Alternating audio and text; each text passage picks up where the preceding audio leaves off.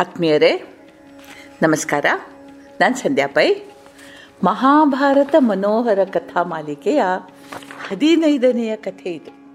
ಪಂಚ ಪಾಂಡವರ ಜನನ. ನೋಡೋಣ. ಧೃತರಾಷ್ಟ್ರ, ಪಾಂಡು, ವಿದುರರ ಜನ್ಮ ಫಲದಿಂದ ಕುರುಜಾಂಗಲ. ಕುರುಕ್ಷೇತ್ರಕ್ಕೆ ಅವಾಗ ಹೆಸರಿತ್ತು.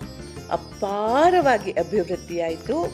ಕಾಲ ಕಾಲಕ್ಕೆ ಮಳೆ ಬೆಳೆಗಳಾಗಿ ರಾಜ್ಯ ಸುಭಿಕ್ಷೆಯಿಂದ ಕೂಡಿತ್ತು ಯಾವ ರಾಜ್ಯದಲ್ಲಿ ಸುಭಿಕ್ಷೆ ನೆಲೆಯೂರುತ್ತೋ ಅಲ್ಲಿ ಅಪರಾಧಗಳಿರೋದಿಲ್ಲ ಕಳ್ಳಕಾಕರರು ದರೋಡೆಕೋರರಿರೋದಿಲ್ಲ ಪ್ರಜೆಗಳು ಸತ್ಯನಿಷ್ಠರಾಗಿಯೂ, ಧರ್ಮಾತ್ಮರಾಗಿಯೂ ಇರ್ತಾರೆ. ಯಾಕೆಂತಂದರೆ ಮನುಷ್ಯನ ಮೂಲಭೂತ ಅವಶ್ಯಕತೆ ಆಹಾರ, ಅನ್ನ. ಎಲ್ಲಿ ಹೊಟ್ಟೆ ತುಂಬಿರ್ತದೋ ಅಲ್ಲಿ ಅಪರಾಧ ಇರೋದಿಲ್ಲ ಇರಲಿ. ಎಲ್ಲ ವರ್ಣದವರು ಕೂಡ ತಮ್ಮ ತಮ್ಮ ಧರ್ಮ ಪಾಲನೆ ಮಾಡ್ತಾ ಸೌಹಾರ್ದದಿಂದ ಇರ್ತಾರೆ. ಹೀಗೆ ಸುಖ ಸಮೃದ್ಧಿಯಿಂದ ಕೂಡಿದ ರಾಜ್ಯವನ್ನು ಭೀಷ್ಮ ರಾಜಪ್ರತಿನಿಧಿಯಾಗಿ ಆಳ್ತಾ ಇದ್ದ. ಇವನ ಮಾರ್ಗದರ್ಶನದಲ್ಲಿ ಮೂರು ಮಕ್ಕಳು ಬೆಳೆದರು. ಧೃತರಾಷ್ಟ್ರ ದೇಹಬಲದಲ್ಲಿ ಅದ್ವಿತೀಯ ಅನಿಸಿದ್ರೆ ಪಾಂಡು ಧನುರ್ವಿದ್ಯಾ ಪಾರಂಗತನಾದ ವಿದುರ ನೀತಿ ಶಾಸ್ತ್ರದಲ್ಲಿ ಅಸಾಮಾನ್ಯ ಅನ್ನಿಸ್ಕೊಂಡ. ವೀರಮಾತೆಯರಲ್ಲಿ ಕಾಶಿ ರಾಜಪುತ್ರಿಯರು ಅತ್ಯಂತ ಸುಭಿಕ್ಷ ದೇಶಗಳಲ್ಲಿ ಕುರುಜಾಂಗಲ, ನೀತಿ ವಿಶಾರದರಲ್ಲಿ ಭೀಷ್ಮ, ಸುಂದರ ನಗರಿಗಳಲ್ಲಿ ಹಸ್ತಿನಾಪುರ, ಮಂಚೂಣಿಯಲ್ಲಿ ಎಂಬ ಮಾತು ಆ ಕಾಲದಲ್ಲಿ ಪ್ರಚಲಿತ ಇತ್ತು. ಧೃತರಾಷ್ಟ್ರ ಕುರುಡನಾದುದರಿಂದ, ವಿದುರ ದಾಸಿಪುತ್ರನಾದುದರಿಂದ ಪಾಂಡುವೆ ದೇಶಕ್ಕೆ ರಾಜನಾದ. ಈಗ ಭೀಷ್ಮ ಈ ಯುವಕರಿಗಾಗಿ ಯೋಗ್ಯ ವಧುಗಳ ಅನ್ವೇಷಣೆ ಮಾಡಲಿಕ್ಕೆ ಶುರು ಮಾಡಿದ. ಕನ್ಯಾನ್ವೇಷಣೆಗೆ ಅಂಥೇಳಿ, ಅಂದರೆ ವಧುಗಳನ್ನು ಹುಡುಕ್ತಾ ಬ್ರಾಹ್ಮಣರನ್ನು ನಾಲ್ಕು ದಿಕ್ಕುಗಳಿಗೆ ಕಲಿಸಲಾಯಿತು. ಗಾಂಧಾರ ದೇಶದ ಸುಬಲನ ಮಗಳಾದ ಗಾಂಧಾರಿ ಶಿವನಿಂದ ನೂರು ಮಕ್ಕಳ ವರೆ ಪಡೆದಿದ್ದಾಳೆ ಅಂತ ಹೇಳಿ ತಿಳಿದು ಬಂತು. ಅವಳನ್ನು ವಿವಾಹ ಮಾಡಿಕೊಡುವಂತೆ ವಿನಂತಿ ಬಂದಾಗ ಈ ಬೇಡಿಕೆಗೆ ಸಬಲ ಒಂದು ರೀತಿಯಲ್ಲಿ ಹೆದರಿದ. ಯಾಕೆಂದರೆ ಭೀಷ್ಮನ ಬೇಡಿಕೆಯನ್ನು ತಿರಸ್ಕರಿಸಿದರೆ ಪರಿಣಾಮ ಒಳ್ಳೆಯದಾಗೋದಿಲ್ಲ ಅಂತ ಅವನಿಗೆ ಗೊತ್ತಿತ್ತು. ಇದರೊಂದಿಗೆ ತನ್ನ ಮಗಳು ಕುರುಕುಲದ ವಧು ಆದರೆ ತನಗೆ ಇದು ಬಹಳ ಗೌರವದ ವಿಷಯ ಎಂದಲೂ ತಿಳಿದಿತ್ತು. ಹಾಗೂ ಹೀಗೂ ಯೋಚಿಸಿ ಸಬಲ ಗಾಂಧಾರಿಯನ್ನ ಧೃತರಾಷ್ಟ್ರನಿಗೆ ಧಾರೆ ಎರೆಯಲು ಒಪ್ಪಿದ. ಧೃತರಾಷ್ಟ್ರ ಗಾಂಧಾರಿಯರ ವಿವಾಹ ವಿಜೃಂಭಣೆಯಿಂದ ನಡೀತು. ಗಾಂಧಾರಿಯ ಅಣ್ಣ ಶಕುನಿ ತಂಗಿಯನ್ನ ಕುರುಕುಲಕ್ಕೆ ಒಪ್ಪಿಸಿ ಮರಳಿ ಹೋದ. ಸುಶೀಲೆಯು ವಿನಯಶೀಲೆಯೂ ಆದ ಗಾಂಧಾರಿ ತನ್ನ ಸದ್ವರ್ತನೆಯಿಂದ ಪತಿಗ್ರಹದವರ ಮನೆಗೆದ್ಲು ಯಾದವರಲ್ಲಿ ಶೂರಸೇನ ಎಂಬ ರಾಜ ಇದ್ದ. ಅವನಿಗೆ ವಸುದೇವ ಎಂಬ ಮಗನು ಪ್ರಥಾ ಎಂಬ ಮಗಳು ಇದ್ದರು ಶೂರಸೇನನ ಸೋದರತ್ತೆಯ ಮಗನಾದ ಕುಂತಿ ಭೋಜನಿಗೆ ಮಕ್ಕಳಿರಲಿಲ್ಲ. ಆದುದರಿಂದ ಅವನು ಪ್ರಥೆಯ ಬಗ್ಗೆ ವಿಶೇಷ ಮಮತೆ ಉಳ್ಳವನಾಗಿದ್ದ, ಇವನ ಪ್ರೇಮವನ್ನು ಕಂಡು ಶೂರಸೇನ ಪ್ರಥೆಯನ್ನ ಕುಂತಿ ಭೋಜನಿಗೆ ಕೊಟ್ಬಿಟ್ಟ. ಪರಮ ಸಂತೋಷದಿಂದ ಕುಂತಿ ಭೋಜ, ಆ ಮಗುವಿಗೆ ಕುಂತಿ ಅಂತ ನಾಮಕರಣ ಮಾಡಿ ಬಲು ಪ್ರೇಮದಿಂದ ಬೆಳೆಸಿದ.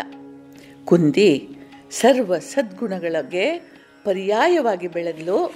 ಹೀಗಿರುವಾಗ ಒಂದು ದಿನ ದೂರ್ವಾಸರು ಕುಂತಿ ಭೋಜನ ಅರಮನೆಗೆ ಬಂದರು. ಈಗಾಗಲೇ ದುರ್ವಾಸರ ಕೋಪ ಲೋಕ ಕುಖ್ಯಾತವಾಗಿತ್ತು. ಅಂದರೆ ಮೂಗಿನ ತದೆಯಲ್ಲಿ ಕೋಪ, ಹಾ, ಹೂ ಅಂದರೆ ಕೋಪ, ಮಾತೆತ್ತರೆ ಕೋಪ. ಆದುದರಿಂದ ಕೋಪ ಅಂದರೆ ಕೋಪ ಮಾತ್ರ ಅಲ್ಲ, ಕೋಪದೊಂದಿಗೆ ಶಾಪವೂ ಬರ್ತಾ ಇದ್ದುದರಿಂದ ಅವರ ಸೇವೆಗೆ ಕುಂತಿಯನ್ನ ಕುಂತಿ ಭೋಜ ನಿಯಮಿಸಿದ. ಕುಂತಿ ತನ್ನ ಸದ್ಗುಣಗಳಿಂದ ದುರ್ವಾಸರ ಅನುಗ್ರಹಕ್ಕೆ ಪಾತ್ರಳಾದಳು ಅವಳ ಭವಿಷ್ಯವನ್ನು ಅರಿತ ದುರ್ವಾಸರು ಅವಳಿಗೆ ಪುತ್ರ ಪ್ರಾಪ್ತಿಯ ಮಂತ್ರವನ್ನು ಉಪದೇಶಿಸಿ, ಮಗಳೇ, ನೀನು ಯಾವ ದೇವತೆಯನ್ನು ಈ ಮಂತ್ರಪೂರ್ವಕವಾಗಿ ಆಹ್ವಾನಿಸ್ತೀಯೋ, ಆ ದೇವತೆಯ ಅನುಗ್ರಹದಿಂದ ನಿನಗೆ ಪುತ್ರ ಪ್ರಾಪ್ತಿಯಾಗ್ತದೆ ಅಂತ ಆಶೀರ್ವಾದ ಮಾಡಿದರು. ಕುಂತಿಗಾಗ ಹದಿಹರೆಯ ಅವಳಿಗೆ ದುರ್ವಾಸರ ಮಾತು ಕೇಳಿ ನಗು ಬಂತು. ಮಂತ್ರಕ್ಕೆ ಮಾವಿನಕಾಯಿ ಉದುರಬಹುದೇ, ಮಂತ್ರಕ್ಕೆ ಮಕ್ಕಳಾಗಬಹುದೇ, ಆದರೆ ಋಷಿಮುನಿಗಳು ಸುಳ್ಳು ಹೇಳೋದಿಲ್ವಲ್ಲ ಅಂತ ಯೋಚಿಸಿದ್ಲು. ಆಗ ಅವಳಿಗೆ ಅರ್ಥವಾಗದ ವಿಷಯ ಏನಂತಂದ್ರೆ, ಮಂತ್ರ ವಿದ್ಯೆಗಿರುವ ಅಪಾರ ಶಕ್ತಿ, ಮಂತ್ರ ಪಠಣದಿಂದ ನಿಶ್ಚಿತ ಫಲ ಪಡೆಯುವ ತಂತ್ರ, ಇದೊಂದು ಪರಮಾದ್ಭುತ ರಹಸ್ಯ ವಿದ್ಯೆಯಾಗಿತ್ತು ಋಷಿಮುನಿಗಳು ಇದರ ಪ್ರಯೋಗಗಳಲ್ಲಿ ನಿಷ್ಣಾತರಾಗಿದ್ರು ಅಂಥ ಒಂದು ಅಪೂರ್ವ ಮಂತ್ರವನ್ನ ಕುಂತಿ ಪಡೆದಿದ್ಲು. ಒಂದು ದಿನ ಕುಂತಿ ಏಕಾಂತದಲ್ಲಿ ಕುಳಿತಿದ್ಲು. ಈ ಮಂತ್ರ ಅವಳನ್ನು ಕಾಡ್ತಾ ಇತ್ತು. ಒಮ್ಮೆ ಹೀಗೆ ಪ್ರಯೋಗಿಸಿ ಯಾಕೆ ನೋಡಬಾರ್ದು ಅಂತ ಯೋಚಿಸ್ತಾ ಇದ್ಲು. ಆಗ ಎದುರಿಗೆ ಕಂಡವನು ಸೂರ್ಯದೇವ. ಸರಿ, ಸೂರ್ಯನನ್ನು ಕುರಿತು ಈ ಮಂತ್ರವನ್ನು ಪಠಿಸಿಬಿಟ್ರು ಅಭಿಚಾರ ಸಂಯುಕ್ತ ಮಹಾಮಂತ್ರದ ಶಕ್ತಿಯಿಂದ ಸೆಳೆಯಲ್ಪಟ್ಟು ಸೂರ್ಯದೇವ ಕುಂತಿಯ ಮುಂದೆ ಬಂದು ನಿಂತ. ಕುಂತಿಗೆ ಭಯ ಆಯಿತು. ಅವಳು ಕೈ ಮುಗಿದು, ದೇವ, ದುರ್ವಾಸದಿಂದ ಉಪದೇಶಿತವಾದ ಮಹಾಮಂತ್ರವನ್ನು ಪರೀಕ್ಷಿಸಿ ನೋಡಬೇಕು ಅಂತ ನಿನ್ನನ್ನು ಆಹ್ವಾನಿಸಿದೆ. ಬೇರೆ ಯಾವ ಕಾರಣಕ್ಕಲ್ಲ ಕ್ಷಮಿಸು ಒಂದು ಸೂರ್ಯನಿಗೆ ತಮಾಷೆ ಅನ್ನಿಸ್ತು. ಅವನು, ರಾಜ್ಕುಮಾರಿ ನೀನು ನನ್ನನ್ನು ಕೇವಲ ಕುತೂಹಲದಿಂದ ಕರೆದೆ ಅಂತ ಭಾವಿಸಿದ್ದೇನೆ. ದುರ್ವಾಸರ ವರದ ಬಗ್ಗೆಯೂ ಗೊತ್ತಿದೆ. ಆದರೆ ನಾನು ಬಂದ ಕಾರಣ ನಿಷ್ಫಲ ಆಗೋದಿಲ್ಲ. ನೀನು ಮಹಾವೀರನು, ಶೂರನು, ಧರ್ಮಾತ್ಮನು, ದಾನಿಯೂ ಆದ ಪುತ್ರನನ್ನು ನನ್ನಿಂದ ಪಡಿತಿ. ಇದು ವಿಧಿ ನಿಯಮ ಅಂತ ಹೇಳಿ ಅವಳನ್ನು ತನ್ನ ಕಿರಣಗಳಿಂದ ಸ್ಪರ್ಶಿಸಿ. ನೋಡ್ತಾ ನೋಡ್ತಾ ಇರೋ ಹಾಗೆ ಕುಂತಿಯ ಗರ್ಭದಿಂದ ಸೂರ್ಯ ತೇಜದಿಂದ ಬೆಳಗ್ತಾ ಇರುವ, ಅಮೂಲ್ಯ ಕರ್ಣಕುಂಡಲ ಕವಚಗಳಿಂದ ಶೋಭಿಸ್ತಾ ಇರುವ ಗಂಡು ಮಗುವೊಂದು ಜನಿಸಿತು. ಸೂರ್ಯ ಅಂತರ್ಧಾನನಾದ ಕುಂತಿ ಗಾಬರಿಯಾದಳು. ತಾನಿನ್ನೂ ಕನ್ನೆ, ಈಗ ತಾನು ತಾಯಿಯಾಗಿದ್ದೀನಿ. ತಾಯಿಯಾದ ಕಾರಣ, ವಿಧಾನ ಯಾರು ನಂಬುವಂಥದ್ದೇ ಅಲ್ಲ.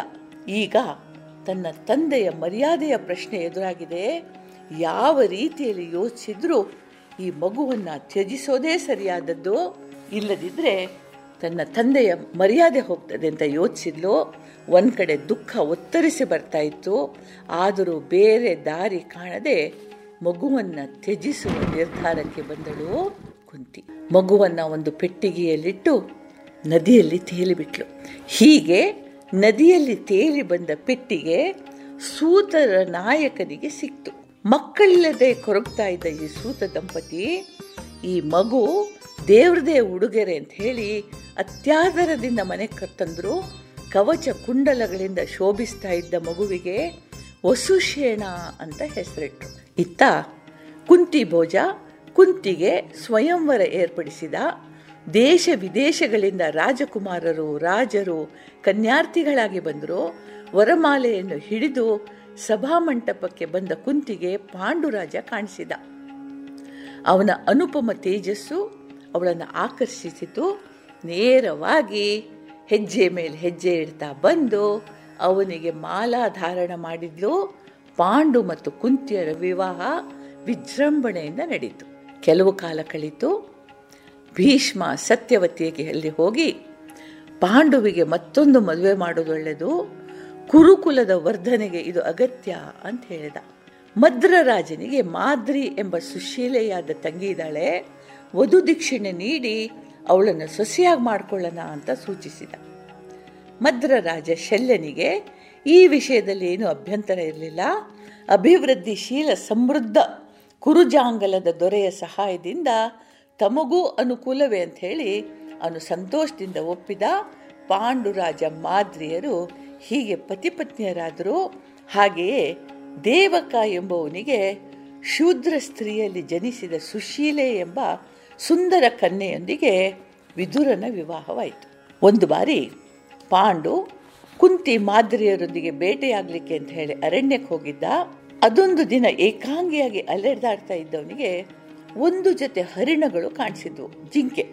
ಕೂಡಲೇ ಅವನು ಬಿಲ್ಲಿಗೆ ಹದೆ ಏರಿಸಿ ಗುರಿ ಇಟ್ಟು ಬಾಣ ಪ್ರಯೋಗ ಮಾಡಿದ, ಅದು ನೇರವಾಗಿ ಬಂದು ಗಂಡು ಜಿಂಕೆಗೆ ತಗಲಿತು ಅದು ಮನುಷ್ಯ ಧ್ವನಿಯಲ್ಲಿ ಆರ್ತನಾದ ಮಾಡ್ತಾ, ಕೆಳಗುರುಳಿತು. ಇದನ್ನು ಕಂಡ ಪಾಂಡುವಿಗೆ ದಿಕ್ಕೇ ತೋಚಲಿಲ್ಲ. ಇಷ್ಟರಲ್ಲಿ ಜಿಂಕೆಗೆ ಮನುಷ್ಯ ರೂಪ ಬಂದಿತ್ತು. ನಡೆದದ್ದೇನಪ್ಪ ಅಂತಂದರೆ, ಋಷಿ ಕಿಂದಮರು ತಮ್ಮ ಪತ್ನಿಯ ಜೊತೆ ಕೂಡಿ ಜಿಂಕೆಯ ರೂಪದಲ್ಲಿ ವಿಹರಿಸ್ತಾ ಇದ್ರು. ಪಾಂಡು ಬಿಲ್ಲು ಬಾಣಗಳನ್ನು ಎಸೆದು ಋಷ್ಯತ್ತ ಓಡಿದ ಪಾಂಡುವನ್ನು ನೋಡಿದ ಕೂಡಲೇ ಕಿಂದಮರು, ರಾಜನೇ, ನಾನು ನಿನಗೆ ಏನು ಮಾಡಿದೆ ಅಂತ ಈ ಶಿಕ್ಷೆ ಕೊಟ್ಟೆ? ಕಂದ ಮೂಲ ತಿಂದು ಅರಣ್ಯದಲ್ಲಿ ಶಾಂತ ಜೀವನ ನಡೆಸುತ್ತಿದ್ದ ನನ್ನನ್ನು ಕೊಲ್ಲುವ ಮನಸ್ಸಾದರೂ ನಿನಗೆ ಹೇಗೆ ಬಂತು? ನಾನು ನನ್ನ ಪತ್ನಿಯೊಂದಿಗೆ ವಿಹರಿಸುತ್ತಿರುವಾಗ ನನಗೆ ಬಾಣ ಹೊಡೆದೆ, ಅದಕ್ಕಾಗಿ ನಾನು ನಿನಗೆ ಶಾಪ ಕೊಡ್ತೀನಿ. ನೀನು ನಿನ್ನ ಪತ್ನಿಯೊಂದಿಗೆ ಸೇರಿದರೆ ನಿನಗೆ ಸಾವು ಬರಲಿ, ಮೃತ್ಯುವಾಗಲಿ. ನೀನು ಸ್ತ್ರೀ ಸಾಂಗತ್ಯದಿಂದ ವಂಚಿತನಾಗು ಅಂತ ಹೇಳಿ ಪ್ರಾಣ ಬಿಟ್ಟರು ನೋಡಿ, ಗೊತ್ತಿಲ್ಲದೆ ಮಾಡಿದ ತಪ್ಪಾದರೂ ತಪ್ಪು ತಪ್ಪೆ. ಅದಕ್ಕೆ ಪರಿಣಾಮ ಇದ್ದೇ ಇದೆ. ಪಾಂಡುವಿಗೆ ಸಹಿಸಲಾರದ ದುಃಖ ಆಯಿತು. ತನ್ನಿಂದ ಗೊತ್ತಿಲ್ಲದೆ ಆದರೂ ಮಹಾಪಾಪ ಗೊಟ್ಟಿಸಿದೆ. ಅದಕ್ಕೆ ಒಂದೇ ಪರಿಹಾರ ಎಂದರೆ ನಾನು ಸಮಸ್ತ ಸುಖಭೋಗಗಳನ್ನು ತ್ಯಜಿಸಿ ಸನ್ಯಾಸ ಜೀವನ ನಡೆಸುವುದು ಅಂತ ನಿರ್ಧರಿಸಿದ. ಇವನ ನಿರ್ಧಾರ ಮತ್ತದರ ಕಾರಣ ತಿಳಿದ ಕುಂತಿ ಮಾದ್ರಿಯರು, ತಾವು ಅವನ ಜೊತೆಗೆ ಬರ್ತೀವಿ, ಸನ್ಯಾಸ ಜೀವನ ನಡೆಸ್ತೀವಿ ಅಂತ ಹೇಳಿ ಸರ್ವ ವಸ್ತ್ರಾಭರಣಗಳನ್ನು ತ್ಯಜಿಸಿ ಧೃತರಾಷ್ಟ್ರನಿಗೆ ಒಪ್ಪಿಸುವಂತೆ ಹಸ್ತಿನಾಪುರ ಕಳಿಸ್ಕೊಟ್ರು. ಅನಂತರ ಗಂಧಮಾದನ ಪರ್ವತದಲ್ಲಿ ಕೆಲವು ಕಾಲ ಇದ್ದು ಮುಂದೆ ಹಂಸಕೂಟ ಪರ್ವತ ಶ್ರೇಣಿಯನ್ನು ದಾಟಿ ಶ್ರತಶೃಂಗ ಪರ್ವತದ ತಪ್ಪಲಿನಲ್ಲಿ ಕಠಿಣ ತಪಸ್ಸು ಮಾಡಲಿಕ್ಕೆ ಶುರು ಮಾಡಿದರು. ಇಷ್ಟೆಲ್ಲ ಆದರೂ ಪಾಂಡುವಿನ ಮನಸ್ಸಿನಲ್ಲಿ ಒಂದು ದುಃಖ ಇದ್ದೇ ಇತ್ತು. ತಾನು ಅಪುತ್ರವಂತನಾಗಿ ಸತ್ರೆ ತನಗೆ ಮತ್ತು ತನ್ನ ಪಿತೃಗಳಿಗೆ ಸದ್ಗತಿಯಾಗುವುದಿಲ್ಲ ಅಂತ ಕೊರಗ್ತಾ ಇದ್ದ. ಹೀಗೆ ಯೋಚಿಸುತ್ತಿದ್ದ ಪಾಂಡುವನ್ನ ಗಮನಿಸಿ ಕುಂತಿ ಏಕಾಂತದಲ್ಲಿ ಅವನ ಕೊರಗಿಗೆ ಕಾರಣ ಅಂತ ಏನು ತಿಳ್ಕೊಂಡ್ಲೋ? ಅವನಂದ, ದೇವಿ ಮನುಷ್ಯ ನಾಲ್ಕು ಋಣಗಳಿಗೆ ಬಾಧ್ಯ. ಪಿತೃಋಣ, ದೇವಋಣ, ಋಷಿಋಣ ಹಾಗೂ ಮಾನವ ಋಣ ಈ ಋಣಗಳಿಂದ ಮುಕ್ತನಾಗದಿದ್ದರೆ ಅವನಿಗೆ ಉತ್ತಮ ಲೋಕ ಪ್ರಾಪ್ತಿಯಾಗೋದಿಲ್ಲ. ಈ ಸಂದರ್ಭದಲ್ಲಿ ನನ್ನಿಂದ ನಿಮಗೆ ಮಕ್ಕಳಾಗುವ ಸಾಧ್ಯತೆ ಇಲ್ಲ. ಬೇರೆ ಏನು ಉಪಾಯ ಇದೆ? ಮನುಷ್ಯನಿಗೆ ಹನ್ನೆರಡು ರೀತಿಯಲ್ಲಿ ಮಕ್ಕಳನ್ನು ಪಡೆಯುವ ಅವಕಾಶ ಇದೆ. ಶಾಸ್ತ್ರೋಕ್ತ ವಿಧಿಯಿಂದ ಧರ್ಮಪತ್ನಿಯಲ್ಲಿ ಪಡೆಯುವ ಮಗುವಿಗೆ ಸ್ವಯಂ ಜಾತ ಅಂತಾರೆ. ತನ್ನ ಪತ್ನಿಯಲ್ಲಿ ಮಹಾಪುರುಷನೊಬ್ಬನ ಅನುಗ್ರಹದಿಂದ ಜನಿಸಿದ ಮಗು ಪ್ರಣೀತ ಜಾತ ಅಂತ ಕರೆಸ್ಕೊಳ್ತದೆ. ಮಹಾ ತಪಸ್ವಿಯ ರಣಸಂದಾಯ ಮಾಡಿ ಪಡೆಯುವ ಮಗು ಪರೀಕೃತ ಸಂತಾನ ಅಂತಾರೆ. ತನ್ನ ಎರಡನೇ ಪತ್ನಿಯಿಂದ ಪಡೆಯುವ ಮಗು ಪೌನರ್ಭವ ಅಂತ ಕರೆಸಿಕೊಂಡ್ರೆ ವಿವಾಹ ಪೂರ್ವದಲ್ಲೇ ಹುಟ್ಟುವ ಮಗುವನ್ನ ಕಾನೀನ ಎಂಬ ಹೆಸರಿನಿಂದ ಗುರುತಿಸ್ತಾರೆ. ತನ್ನ ಪತ್ನಿಯಲ್ಲಿ ನೀಚನಲ್ಲದವನಿಂದ ಹುಟ್ಟಿದ ಮಗುವನ್ನು ಕೂಡ ಕುಂಡ ಸಂತಾನ ಅಂತ ಕರೀತಾರೆ. ಹೆತ್ತವರಿಂದ ದಾನವಾಗಿ ದೊರೆದ ಮಗುವನ್ನು ದತ್ತು ಸಂತಾನ ಅಂತ ಪರಿಗಣಿಸ್ತಾರೆ. ದ್ರವ್ಯವನ್ನು ತೆತ್ತು ಖರೀದಿಸಿದ ಮಗು, ಅಂದರೆ ಕೊಂಡುಕೊಂಡು ಮಗ, ಕ್ರೀತ ಸಂತಾನ, ಅಪರಿಚಿತ ಮಗುವೊಂದನ್ನು ನಾನೇ ನಿನ್ನ ಮಗ ಅಂತ ಹೇಳ್ಕೊಂಡು ಬಂದರೆ ಅವನನ್ನು ಕೃತಿಮ ಸಂತಾನ, ಗರ್ಭವತಿಯನ್ನು ಮದುವೆಯಾದರೆ ಆಕೆ ಹೆರುವ ಮಗು ಸಹೋಡ ಅಂತ ಪರಿಗಣಿಸಲ್ಪಡ್ತದೆ. ಕೆಳಜಾತಿಯ ಸ್ತ್ರೀಯರಲ್ಲಿ ಉತ್ತಮ ಜಾತಿಯವನಲ್ಲಿ ಹುಟ್ಟುವ ಮಗುನಿಗೆ ಜ್ಞಾನರೇತಸ ಅಂತಾರೆ. ನೀನು ಈ ಬಗ್ಗೆ ಯೋಚಿಸು ಅಂತ ಹೇಳಿ ಕುಂತಿಗೆ ಹೇಳ್ದ. ಪಾಂಡುವನ ಮಾತುಗಳನ್ನು ಕೇಳಿದ ಕುಂತಿಯ ಮನಸ್ಸು ಕರಗ್ತು. ಅವಳು ಲಜ್ಜೆಯಿಂದ ತಲೆಬಾಗಿ ಮಹರ್ಷಿ ದುರ್ವಾಸರಿಂದ ಅನುಗ್ರಹಿತಳಾದ ವಿಷಯವನ್ನು ತಿಳಿಸಿ, ರಾಜ ಬಹುಶಃ ನಿಯತಿಯನ್ನು ತಿಳಿದೆ, ನನಗೆ ಈ ವರಪ್ರಧಾನ ಆಗಿರಬೇಕು. ನೀನು ಅನುಮತಿ ನೀಡಿದರೆ ಮಂತ್ರ ಪ್ರಯೋಗದಿಂದ ಪುತ್ರವತಿ ಆಗ್ತೀನಿ ಅಂತಂದ. ಕುಂತಿ ವಿಧಿವತ್ತಾಗಿ ಜಪಿಸಿದ್ಲು, ಯಮಧರ್ಮನನ್ನು ಕರೆದ್ಲು.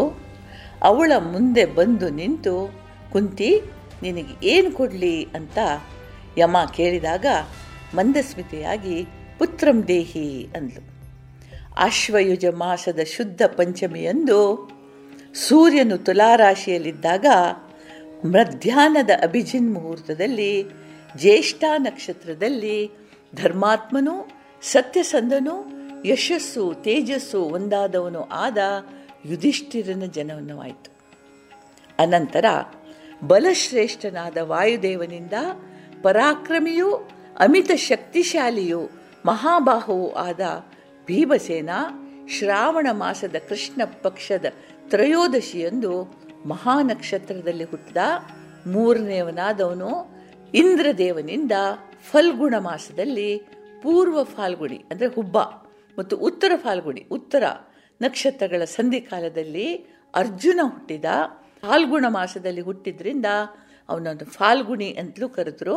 ಅನಂತರ ಅಪುತ್ರವಾತಿಯಾದ ಮಾದ್ರಿಯನ್ನು ಕರೆದು ಕುಂತಿ ತಂಗಿ, ನಿನ್ನ ಆಯ್ಕೆಯ ದೇವತೆಯಿಂದ ಸಂತಾನ ಪಡಿ ಅಂತ ಹೇಳಿ ಮಹಾಮಂತ್ರವನ್ನು ಪಠಿಸಿ, ಅದರ ಶಕ್ತಿಯನ್ನು ಮಾದ್ರಿಗೆ ಧಾರೆಯರಲು ಮಾದ್ರಿಗೆ ದಿವ್ಯ ಸುಂದರರಾದ ಅಶ್ವಿನಿ ದೇವತೆಗಳಿಂದ ಅಸಾಧಾರಣ ರೂಪವಂತರು, ಪರಾಕ್ರಮಿಗಳು ಆದ ಪುತ್ರರು ಹುಟ್ಟಿದರು.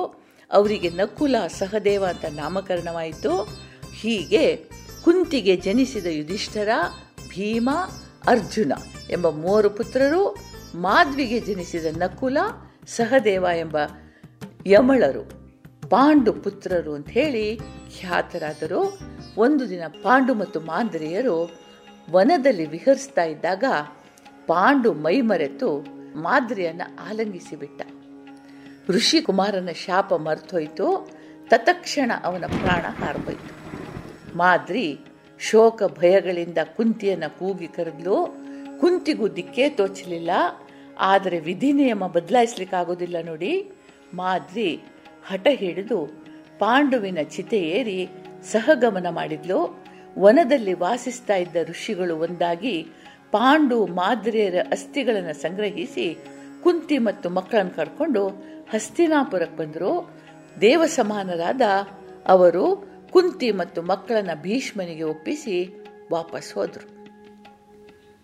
ಹಸ್ತಿನಾಪುರದಲ್ಲಿ ಕುಂತಿ ಮತ್ತು ಪಾಂಡವರ ಬವಣೆಯ ಬದುಕು ಶುರುವಾಯಿತು.